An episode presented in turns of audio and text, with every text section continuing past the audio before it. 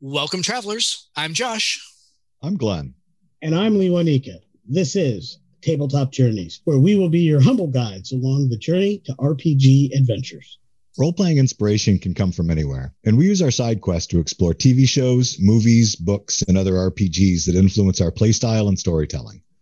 Whether we draw from intriguing plot points, amazing characters, or, well, you know, just kind of geek out about it. It should be a fun trip, and we're glad you came along for the ride.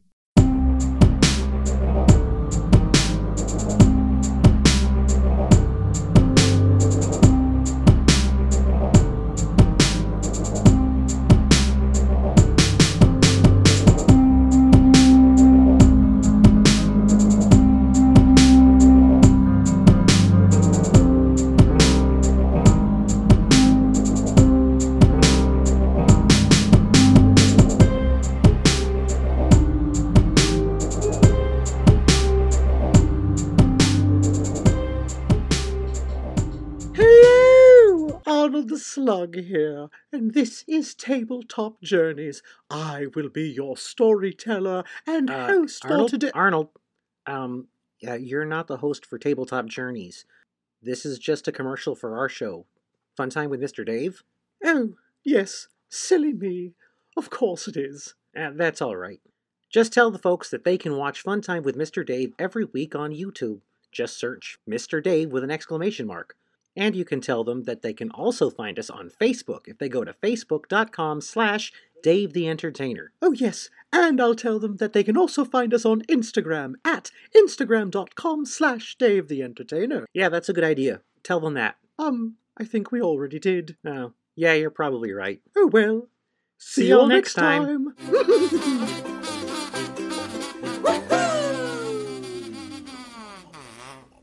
Hashtag side quest.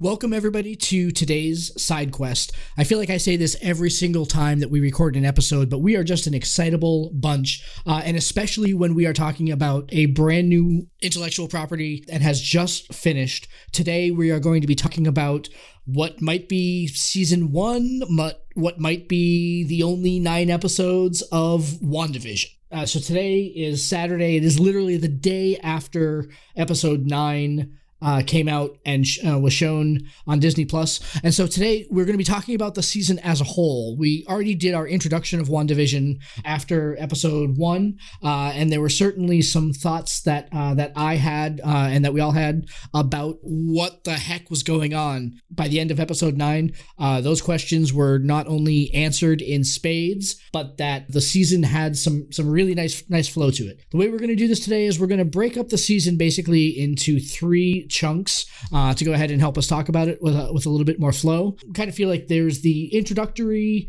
uh, section of WandaVision where really what they were establishing was the world as a whole uh, and and in a very off kilter sort of uh, uh, what is going on sort of way. And then there's kind of the the exposition part of the of the uh, the season where we really get a feeling for uh, just how things are working in WandaVision world and, and kind of what is going on. And then uh, the conclusion to this season, the last three episodes in particular, were really something special. So let's uh let's start with our resident comic book expert extraordinaire Lewanika, tell us let's start with you what what are what were your thoughts on WandaVision and uh, let's dive into the conversation here WandaVision was amazing. Just straight up, it was an amazing show.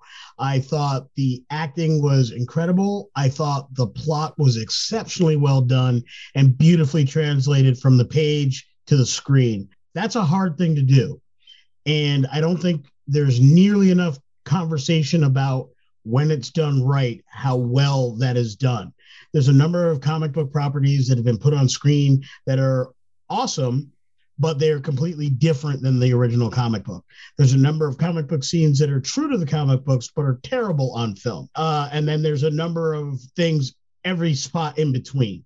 This is one of those rare properties that was translating the page as accurately as you could for a story that was originally written in the late 70s, early 80s to today in 2020 and when it was filmed to be aired in 2021. So, what a fantastic update to that story and inclusive of all the changes that the MCU is versus the Marvel Comics universe of the time of the original story. So well done. Absolutely love it.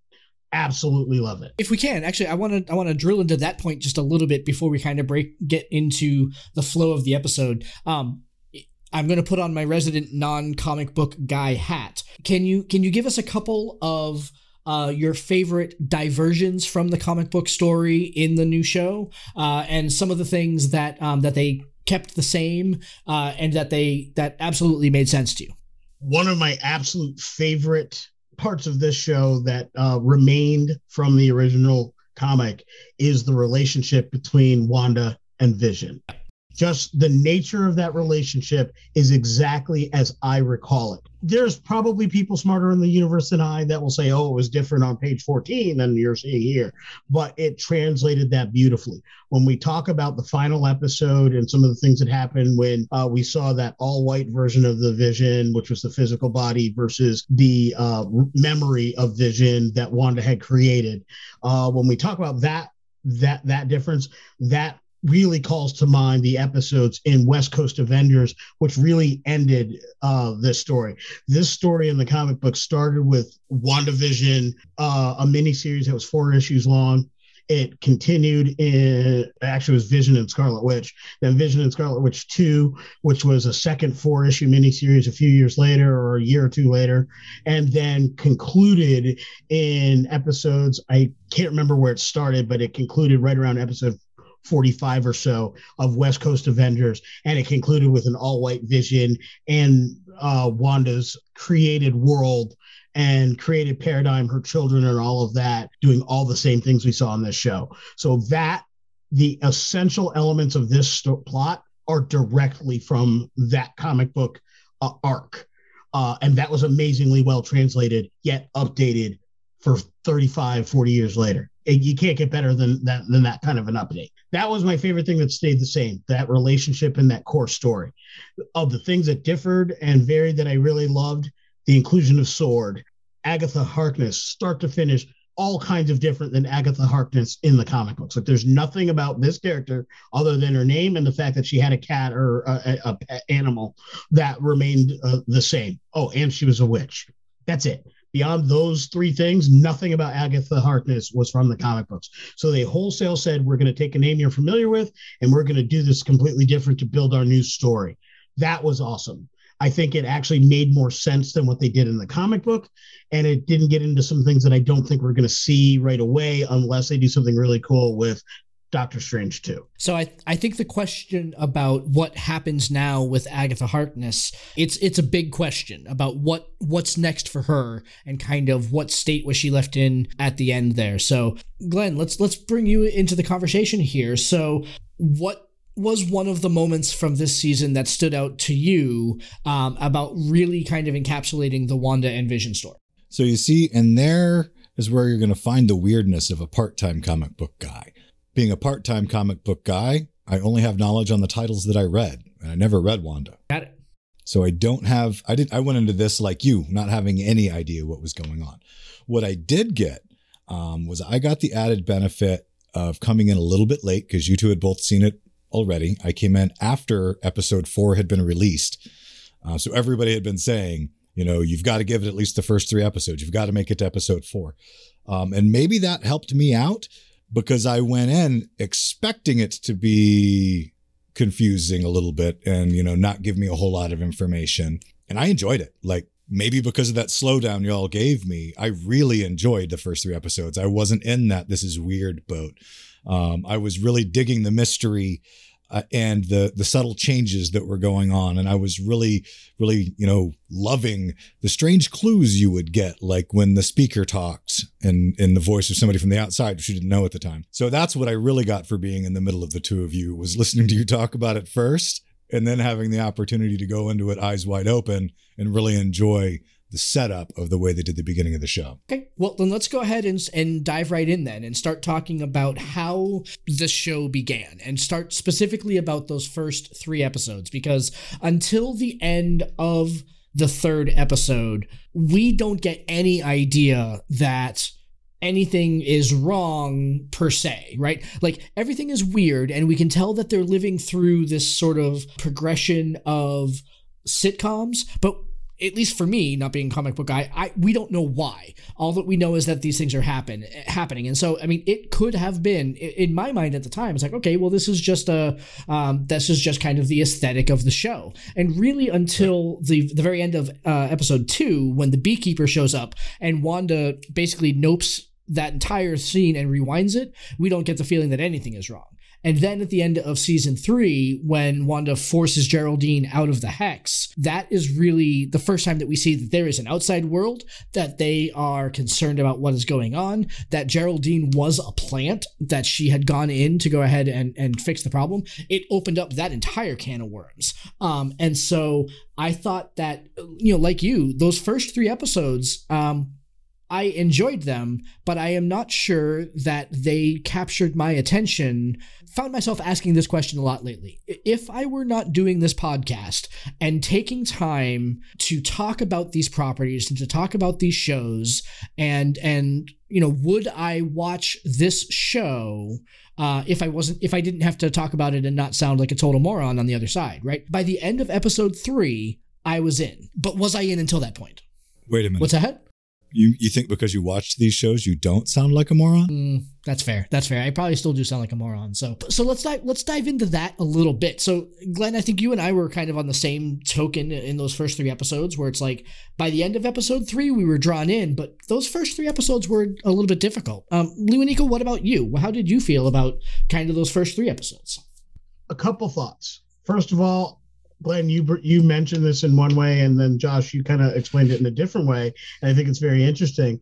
This podcast gave us a reason to watch something that may not have been the easiest to watch, so we could get to a point of excellence. So kudos to this team for creating the the avenue for us to have something that was so good and so enlightening and enriching and fun and enjoyable and entertaining in our lives. Because shy of this, at least two of the three of us would probably have not have sat through and watched this whole show. And you would have dealt with 20 years of me telling you, for God's sake, man, just watch the show. It's watch that good. It's, oh. nine, it's, nine, it's nine episodes. Take the three yeah. hours out of your life and watch the show. Yeah, exactly. Yeah, you know, and and so to be fair, I think that's an amazing thing about this podcast, podcasts in general. If you're listening to people you trust and whose opinions you like, uh, it, sometimes it's worth taking the time. I have several friends who sat and uh, who, in addition to the two of you, who are on all parts of that uh, uh, uh, of that that line, right? Where I've got some that are big comic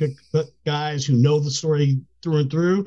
Kudos to Jason. You know you know what I'm saying. We're gonna talk about this when we're done recording at some point. We already have that scheduled. Uh, my uh, my friend. I have other friends who were lambasting the first three episodes about how bad it was, but because they have other family members who were watching it or whatever, they force themselves to watch it. Yet when I was looking at Facebook this this morning, and there was a post from that person's wife about the season finale, his comment was, I absolutely loved it. And he was hating this show in the first three episodes. I considered it a personal mission as an emissary of comic books to keep telling people how great this show was getting and how where, where it was going to end.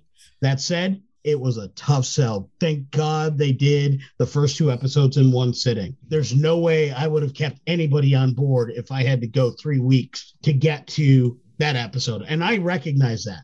I don't want them to change anything about it. I think it would have made the show worse if they had. It's just the nature of that beast. But me personally, as a comic book guy, I knew exactly where we were going with the story, and there were twists for me. But the story did get to where I where I where I knew it would end. Right? Interesting, because that, that's something that I want to talk about too when we get to that part. Is is what you feel about the ending? So let's let's carry on it got to where I knew we would end, but there were many twists. All the twists for me happened in the third act of the of the season. Yep. All of them happened in the third act. And uh, there is one element that, that I didn't talk about earlier that was very divergent from the comic book, and that was the TV show aspect. Because Wanda being from where she was from and all that was not really part of the comic books at the time. So that was really an, a non issue. So them having all the different sitcom bits, the Dick Van Dyke era, the Brady Bunch era, Bewitched, uh, was something that was very new and unique to this show. Okay. But I absolutely love them. I'm a, a fan of sitcoms. I wa- I grew up uh, as a young kid, not having a television in my home, but I would go to other people's houses and I could watch reruns. And those were the shows that I watched in reruns. When I first got a television, we had a sh- channel that played all those old shows, and I watched those. I'm a child of uh, of an immigrant and of and a visitor to this country. So one of the things my mom used to say when I was young was, "You're you're an American now. You were born here."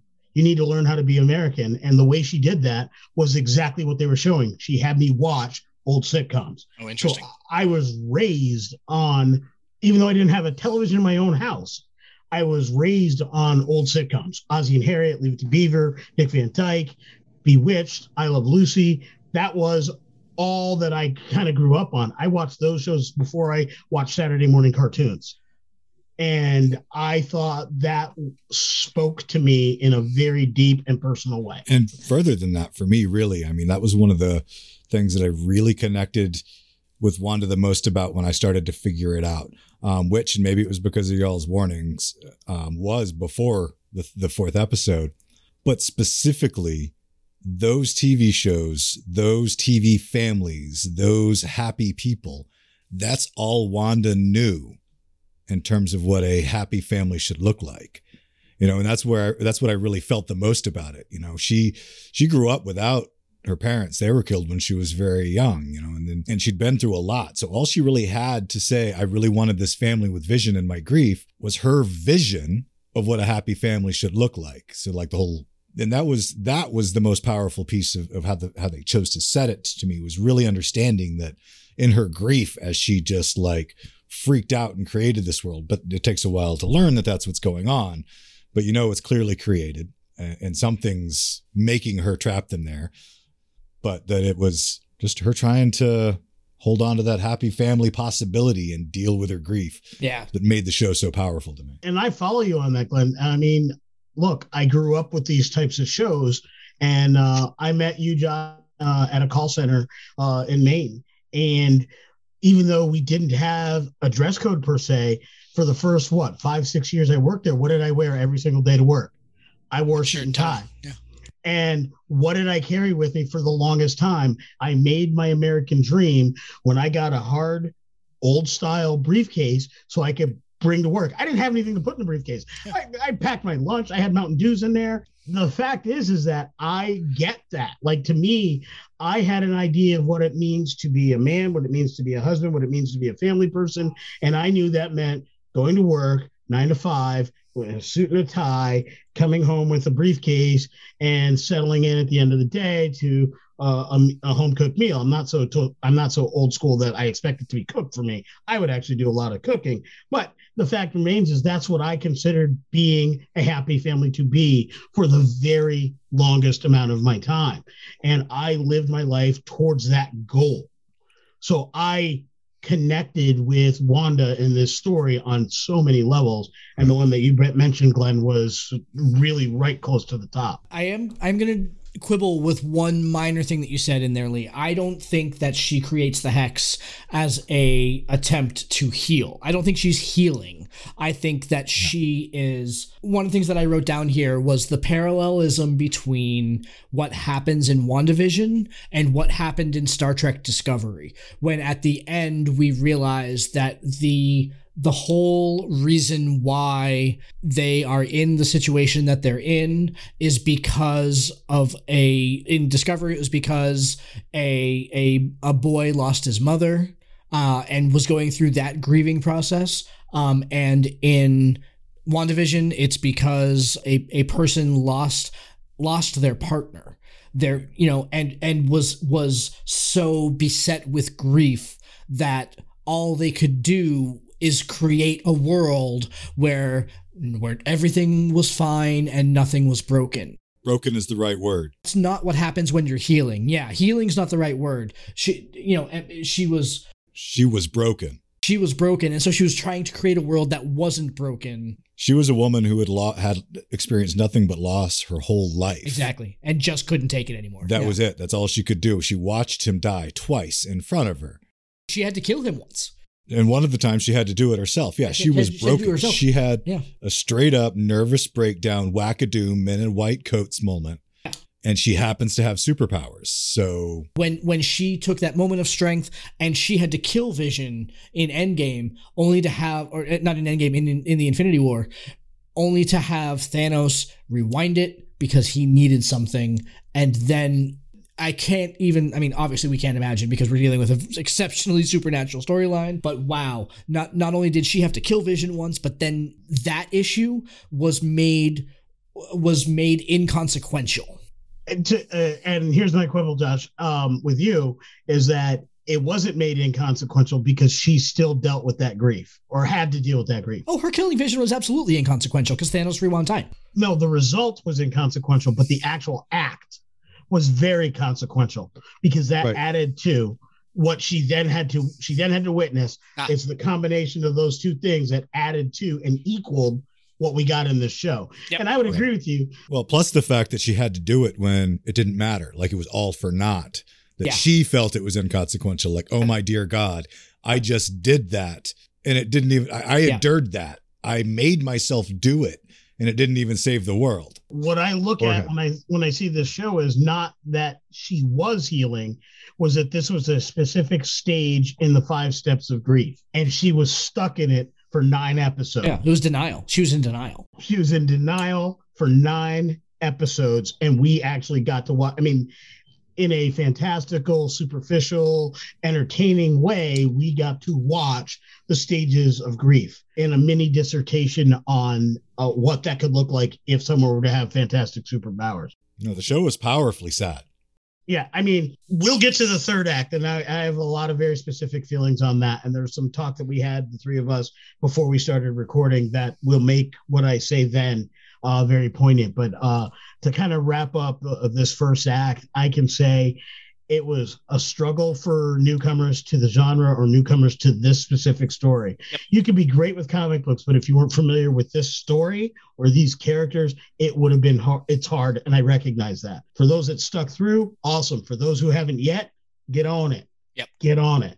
We should probably go ahead and say that, like at this point, for sure, there are going to be spoilers in this episode. I'll make sure and put this at the beginning to go ahead and let everybody know. But this is not a spoiler free review. If you have not seen WandaVision all the way through to the end, you should pause your, re- your playback of the podcast, go finish watching WandaVision, and then pick up right here where you left off. So Let's move on to the second uh, to the second three episodes, um, and this is where I, I, I called it the exposition of the season. This is really when things start to move. We start to see Vision start to realize that things are not as they seem. We see the introduction of Pietro and several other, you know, obviously the the birth of the well, the birth of the twins was technically in the first third, but the development of the twins as characters uh, in the second half, we see more about what is going on with Sword outside the hex. We start to we start to see all of that start to form and and really kind of develop that something is really really amiss. This this is not just um, it's not just affecting Wanda. This isn't just like a hallucination. This isn't just um, like a mind play on her part. This is actually affecting real people in a in a profound way, and that much to her chagrin, while she is trying to make this perfect uh, uh, grief-induced vision come true, there there are cracks in the armor, and there are things that are that she can't control. Uh, that she's not able to extend herself enough to take full control. of.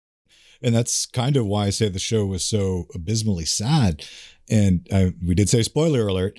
Um, any of you out there going in trying to look at this being Wanda the hero. That's not the case. Wanda is the villain of this show. Agatha is as well, and she overshadows her in evil intent. But Wanda has effectively kidnapped and mind controlled and taken over a small town of free thinking people and made them her slaves. She's definitely the, the, villain of the first half. Um, I think that in a very Joseph Campbell hero's journey kind of way, uh, she develops into in she develops the correct way to become maybe maybe not heroic, but she at least is no longer the villain by the end of the uh, by the end of the season.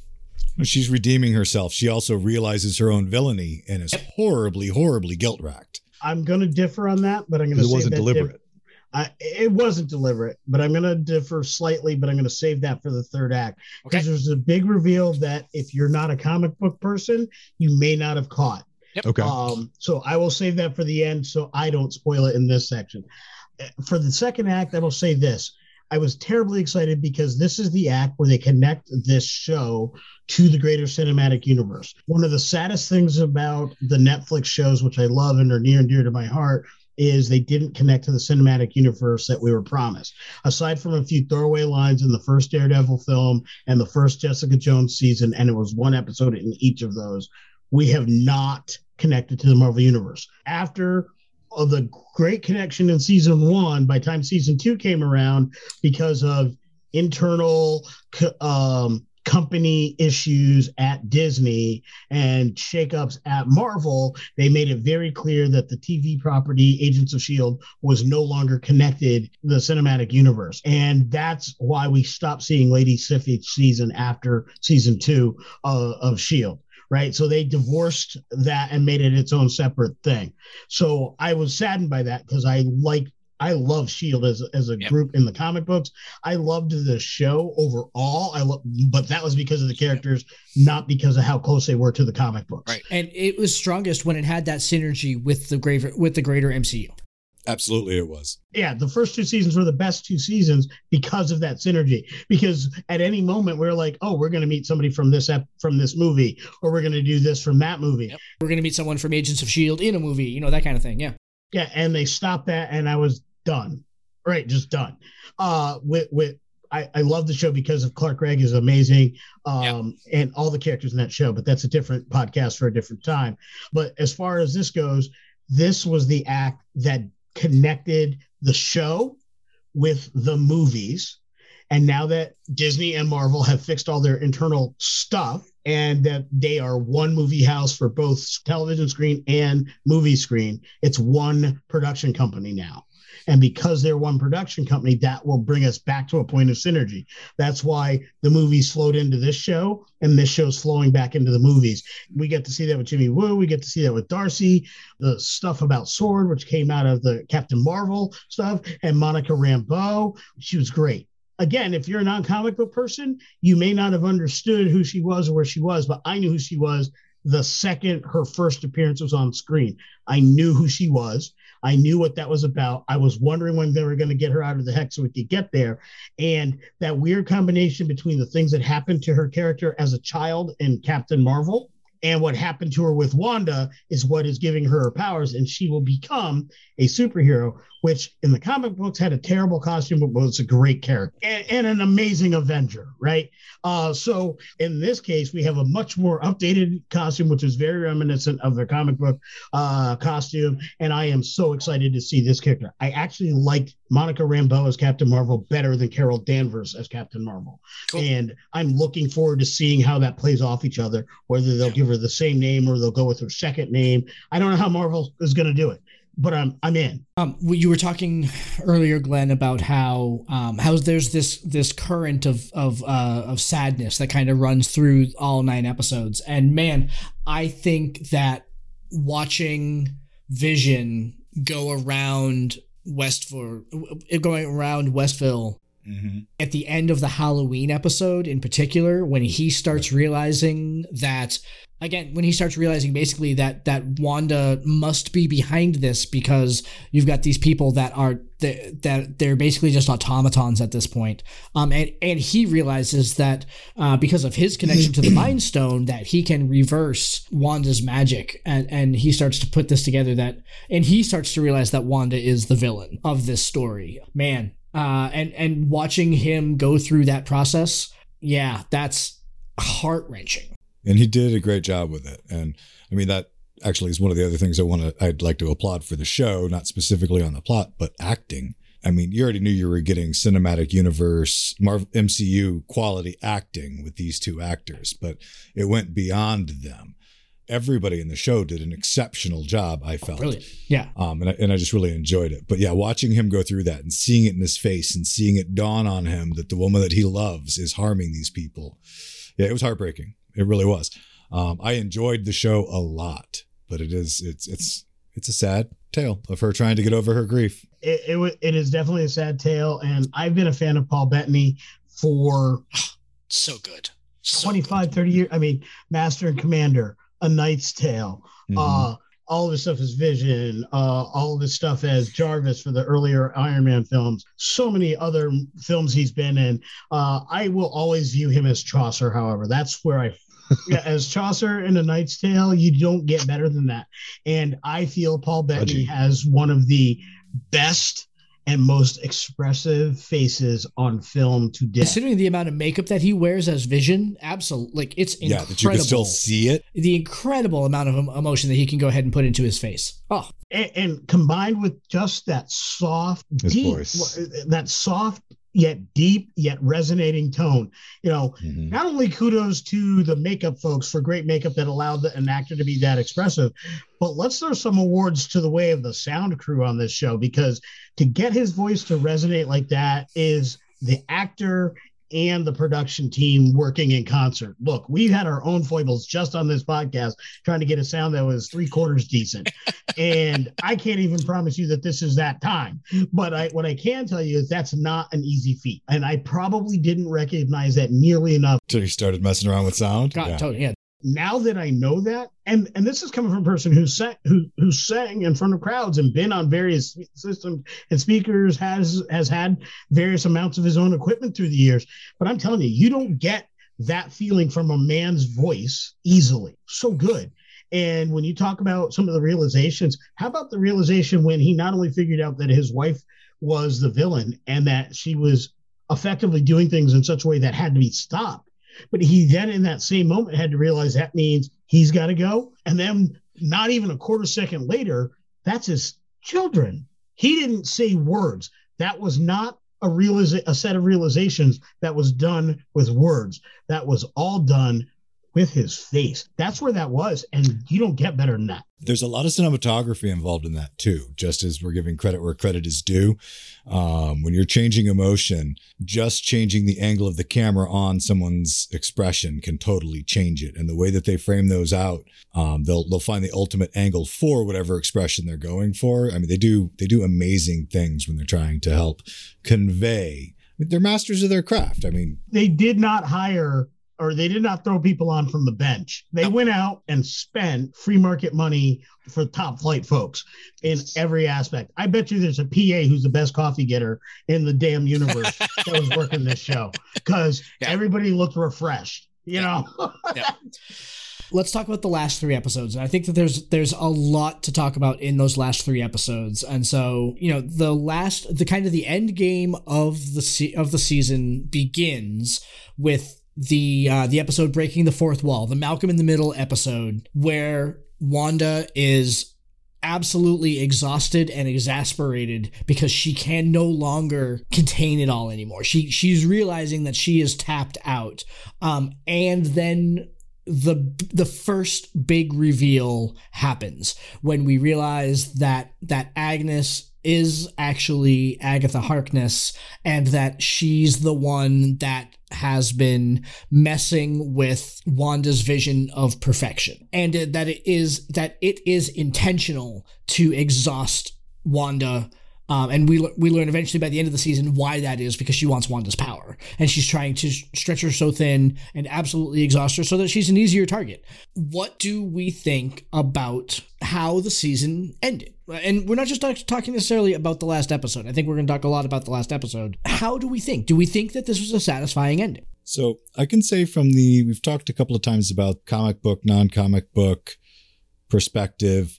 Um, that going into this not knowing anything about WandaVision, I struggled a little bit with Agnes and Agatha. But it's because I did not know that Agatha Yeah. Harkness was a character in WandaVision. So for me, I'd been trying to figure out what nefarious thing was influencing it because they'd put in enough plot points to know that Wanda was not the only one influencing events, that somebody was effing with her, right? And I'm picturing, you know, some post Hydra scientist or somebody, and they've got her in some lab and they're making her do some experiment and they're pushing her or something, all kinds of things. But when suddenly it's Agatha all along, um, that threw me for a hot second. Once I learned Agatha's story, I loved it. But for uh, for the first that first just reveal and then the big Agatha all along haha nana episode, that was just a little bit like what the. F-? As the comic book guy, let me pile on to that. Agatha Harkness is actually a NPC for the Fantastic Four, or was. She was Franklin Richards' na- nanny for the for many years. It, you later find out that she's a witch. You later find out that she has all kinds of things going on. You later find out that there's some things uh, where she's messing around with Mephisto, who, by the way, is a huge Doctor Strange enemy. So for those of us as comic book fans, and we know that this show is rolling into Doc, Doctor Strange 2, our my honest belief was, and I knew that this character was Agatha Harkness the entire time. That was not a surprise. That was kind of just we knew that. Our thought was, when were we going to get our Mephisto reveal? That's all we kept hearing was that Mephisto was coming. Yeah, absolutely. And I thought it was a brilliant way to turn on a dime. It is the single moment in this show where it set where it made me go, I no longer know what's going to happen. Like at that moment, I did not know what the end was. Like up until that moment, I knew exactly what the end was going to be. And at that moment, I did not know what the end was going to be. That's when the show went from really cool, really awesome, great eye candy. By the way, second act, the uh, comic book accurate costumes for the Halloween thing for Vision and Wanda was amazing. Loved it. Perfect. Awesome. it was But- very entertaining. But that's where I went for act three. Like, I don't know what the hell is going to happen. And that is brilliant and exceptionally difficult to do when you're trying to be relatively comic book accurate. Yeah. You just, you don't get to do that. And so I thought Oh, it did that surprise was, me. that was the best part of the one of the best reveals in the show. Yep. There is And another reveal, but I'll let you go, Josh. You talk. You talk. Yeah, so so I was wondering. Um, uh, you said that when you started watching the show that you knew exactly where it was going to end, and then they had this big reveal. Were you right when you started watching the show and you're like, "Oh, I know exactly what's going to happen"? Were you right? Did you actually predict the ending? Yes, but that's yes with an asterisk and a big one at that. I accurately predicted the technical ending as far as the big overact, uh, overreaching plot things that ended the show. I absolutely predicted that's exactly what would happen because I, I knew we were going to go there. What I did not expect was the Agatha Harkness twist, which made me second guess myself and throw everything I thought that was going to happen out. Yep. So that was brilliant because it made me rethink what I had to do, and I didn't know until it actually happened. It turns out I was right after all, but I no longer knew it, which allowed me hmm. to enjoy it as though I had never known. Yep. And that is the needle they threaded so perfectly. Yep. That is powerful.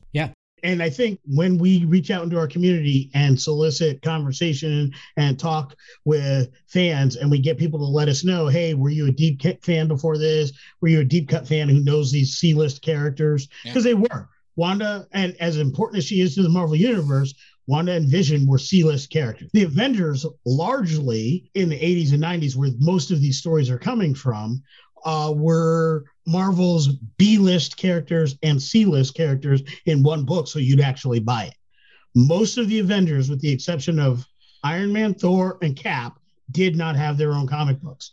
And that was by design. That's why they were in the Avengers. They were in the Avengers to see if they get popular enough to get their own comic. And most of them only got as far as a single miniseries or two, or a large story arc that crossed over into other books. And to be fair, that's where the team book concept came from. The team book concept came from the fact that back in the 60s, it was difficult to sell a lot of books. And so uh, and so what they were doing is we can't people didn't have the money or were not spending the money to try new books. So they're like if I can give you one book for a nickel that has everybody in it, if you like that guy enough, you'll buy his book also. So you're spending 10 cents for the book that has the team stuff and the other book that you're willing to buy. That was the concept of the Justice League and the Avengers. And, and the only and then Fantastic Four changed that on a dime.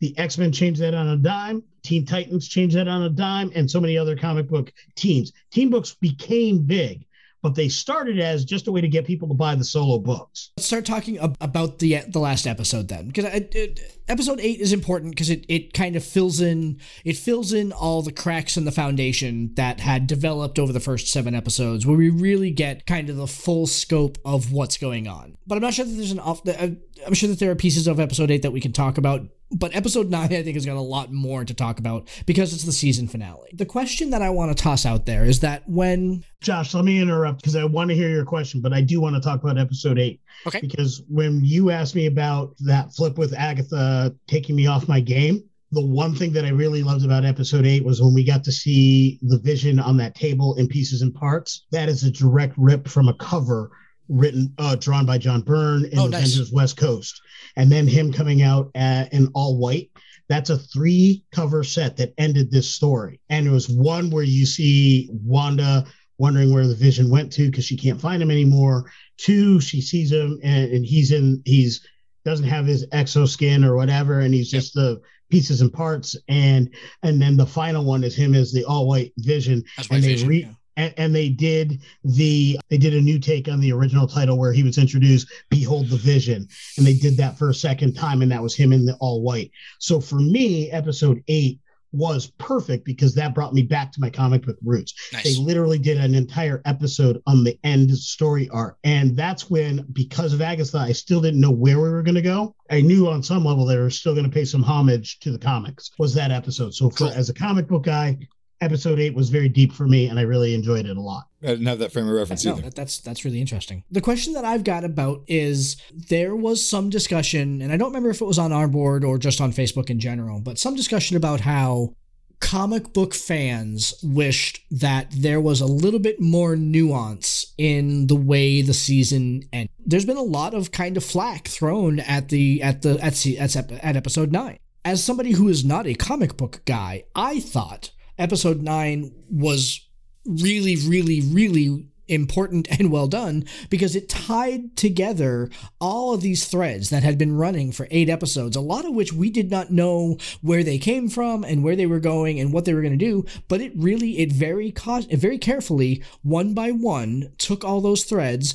Tied them into where they belong, knotted them and bowed them nice and pretty, and said, There you go. Here's a completed season. And I think that that, for me, that felt really important. But I know that there was a lot of pushback on how on how episode nine was done.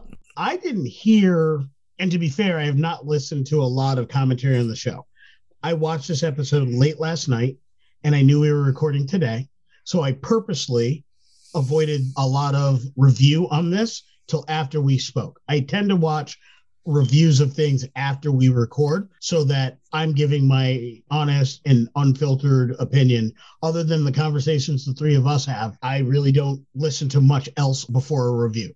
That and I had a great tabletop game that I ran today, uh, which took me until roughly 15 minutes before uh, we started recording or, or sat down to record. So uh, I was busy. That said, I just didn't hear what was being said about the episode negatively. I saw a lot of friends on our board, uh, a couple other boards I'm a member of, uh, and one other one that I run that uh, were talking about, hey, don't spoil it, and lots of non-spoiler reviews that were really positive. Those a lot of those were friends and fellow comic book people. So I expected that from comic book people. So I'm interested to hear what were some of the negatives that people were saying. I think the feedback is that people expected to see Mephisto, and when they didn't see him, they're like, "Well, this is wrong." If I'm reading the tea leaves correctly, uh, and and maybe I'm not, uh, but that that's kind of my take on this. Is that they ex- they expected the season to go to a specific place, and when it didn't go there, they thought it, they didn't think that it was complete, or they thought that the way that they handled it was heavy-handed. So that that that I think is where the where the feedback is coming from. I think a little bit of it also was there wasn't any nuance for ongoing plot. There wasn't any teaser of what's to come. There wasn't any really any real what's next for Wanda. Uh, like you often have at the end of a show to give you that to close that with that note of hope uh, or in what's to come or that note of threat and then you knowing that they're going to have to rise to fight it uh, and i think that was deliberate i think that the reason that they tied all of those plot lines in into a tight, nice tight little bow and they ended every single element that they presented within the series is because this isn't going to be an ongoing series. I think it is 100% And done. Intended to be a mini series of character transition for the character of Wanda in the Avengers overall MCU. I think now that the two are back in the same house, like Lee was saying earlier, this miniseries, and I'm betting it'll be the same, we'll find out as we're watching the next ones that they're releasing, will effectively be helping you manage the character changes between the films, especially since Endgame obviously threw the whole world on its head and it's going to be a new game when they come back. Um, so I think that that's what this was all about. I think it was the origin story. It was finishing the origin story of the Scarlet Witch because she's not just Wanda Maximoff anymore. Now she knows who she is. Well, I think you're absolutely correct. I think that's what it was by design. Yeah. I think we are not meant to know which of these series are going to be ongoing and which of these are going to be one and done's. Yep. I think that is brilliant by design because by definition, our expectations are off kilter. Yep. We don't know what to expect, and that makes us more engrossed and engaged. And I think that's a brilliant, brilliant device. I also think I did hear a little bit about some folks felt the episode was a bit rushed, and I I didn't would think agree. There was a lot in episode nine. There was a lot. It could have been two. They should have done a two part conclusion. They should have split that fight up. Right. I don't know if there was quite enough to do two if you're going to do them both at the same time count.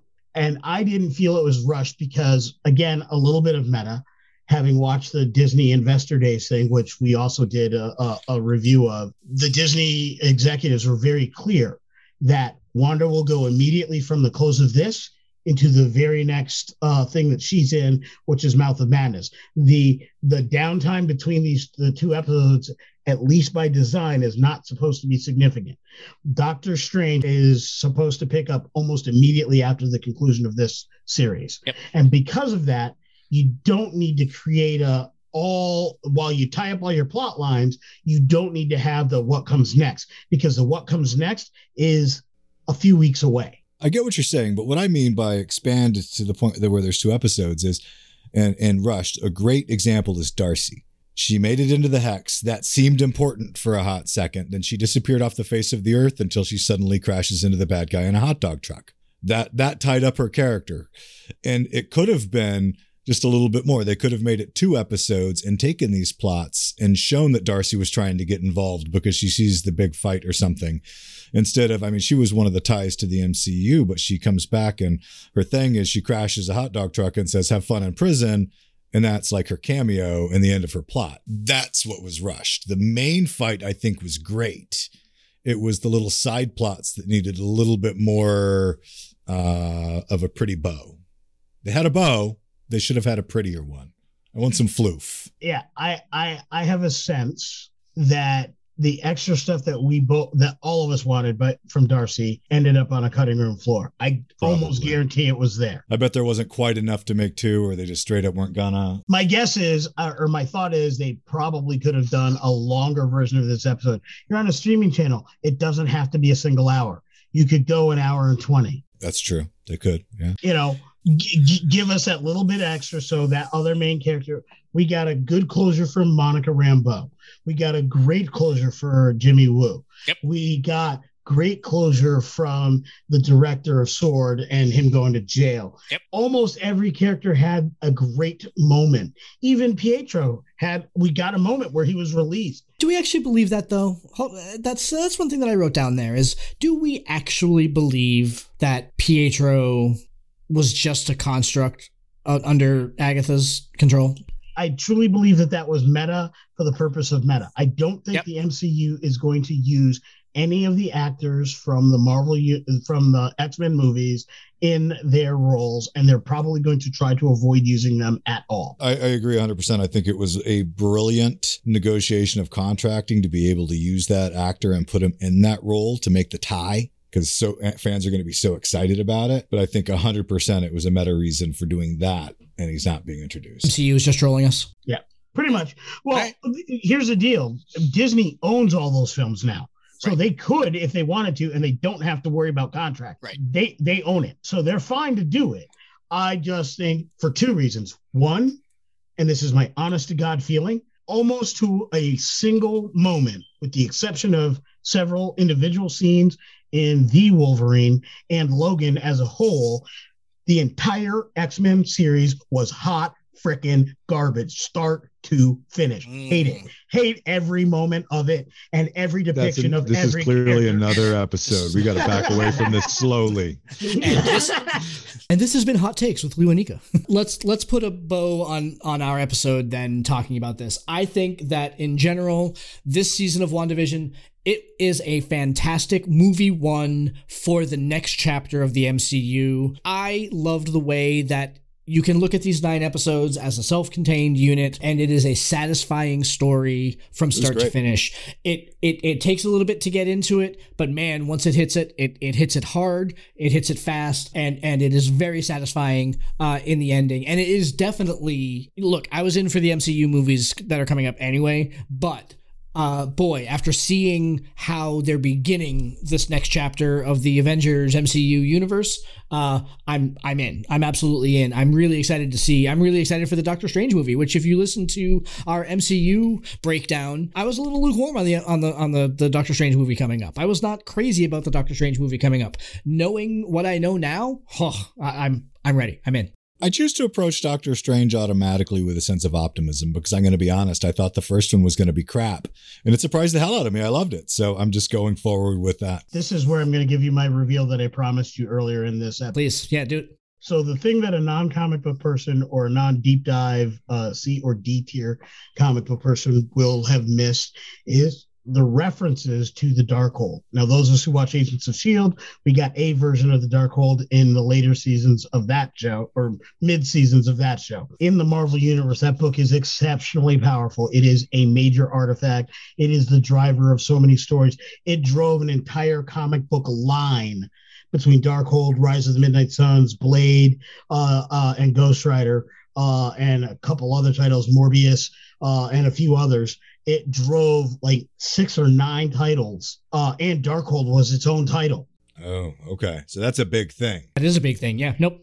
Okay. Huge. And the final end credit scene showing Wanda reading the Darkhold in general, and it's varied in different depictions, but in general, bad things happen to those who read the Darkhold and to those around those who read the Darkhold. Interesting. We are not done with Wanda being a villain. Awesome. Well, and Wanda's character was a gray character anyway that went kind of back and forth, wasn't she? Yes. Okay. Yes.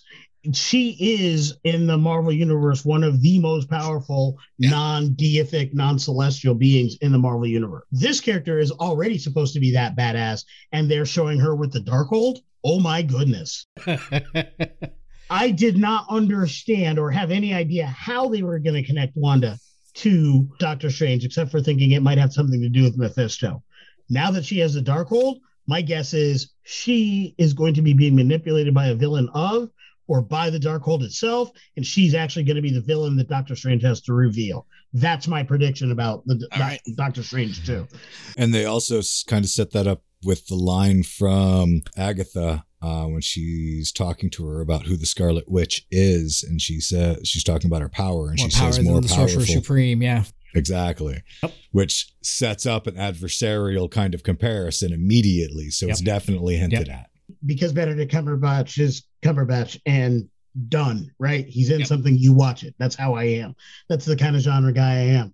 But I might not be watching this movie for him anymore because Yep. one, um, Ms. Olsen was insanely good in this Yes. show. Agreed. Oh my God. The number of roles she covered as she went through the periods of time, Fabulous. Yeah. she was fantastic. A fantastic co-star with Paul Bettany. Like, I mean, they, those two stole every scene. They were amazing. Like it was hard at any given point in time to say, oh, this show is because this person's a great actor because there are so many good actors in this film or in this show. I say film because that's what it was like watching. Right. It really kind of was, yeah. but um wow. Wow she was good. Yep. wow. I like need her on film more. Very interested to see what she does when she gets out of the Wanda role. I'm hoping she, this doesn't typecast her because I really want to see some of the other things she can do after what I saw in WandaVision. like uh, what i saw here i'm talking she could do rom-coms she can do horror she can do action she can do anything she wants to do and you know even before the pandemic i didn't go to the movies often to drop all that kind of money. But I tell you what, I can guarantee you she just punched a ticket. She's got my 15 to 20 bucks every time she's on film. Yeah. As soon as I can get back into the theater. I'm a rom com softie, so I go to them anyway. Yeah. I, But I'll be honest, I'll wait for video so as not to pay full screen screen price for a rom com unless it looks really good. But I- Yeah. I'm a rom com. same, same, same here. I love them, but for uh, DVD or, or cable or or streaming. But uh, I'm telling you, she punched a ticket today. She punched a ticket Yeah, today. she's she's fantastic. And I, I mean, there was never a moment with all the varied roles that she played. There was never a moment where I didn't believe her, where she didn't sell it. not one. It's not often that we watch a show in genre and a bunch of people in fandom say, "Oh wow, so and so needs an award." I'll be honest with you. Most people in the genre films that we tend to watch and review, they don't often deserve Best Actor awards. There's mm-hmm. technical awards, there's supporting actor awards that are quite worthy, but there aren't a lot of Best Actor awards in our genres. Right. There just aren't. This is very different.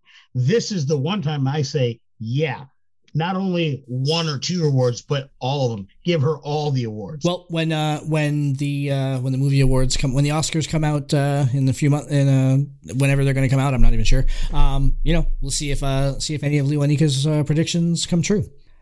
I want to throw one thing out that you can cut back in if you'll like it, if you'll have any cross commentary. Okay. Um, what's Rambeau's first name?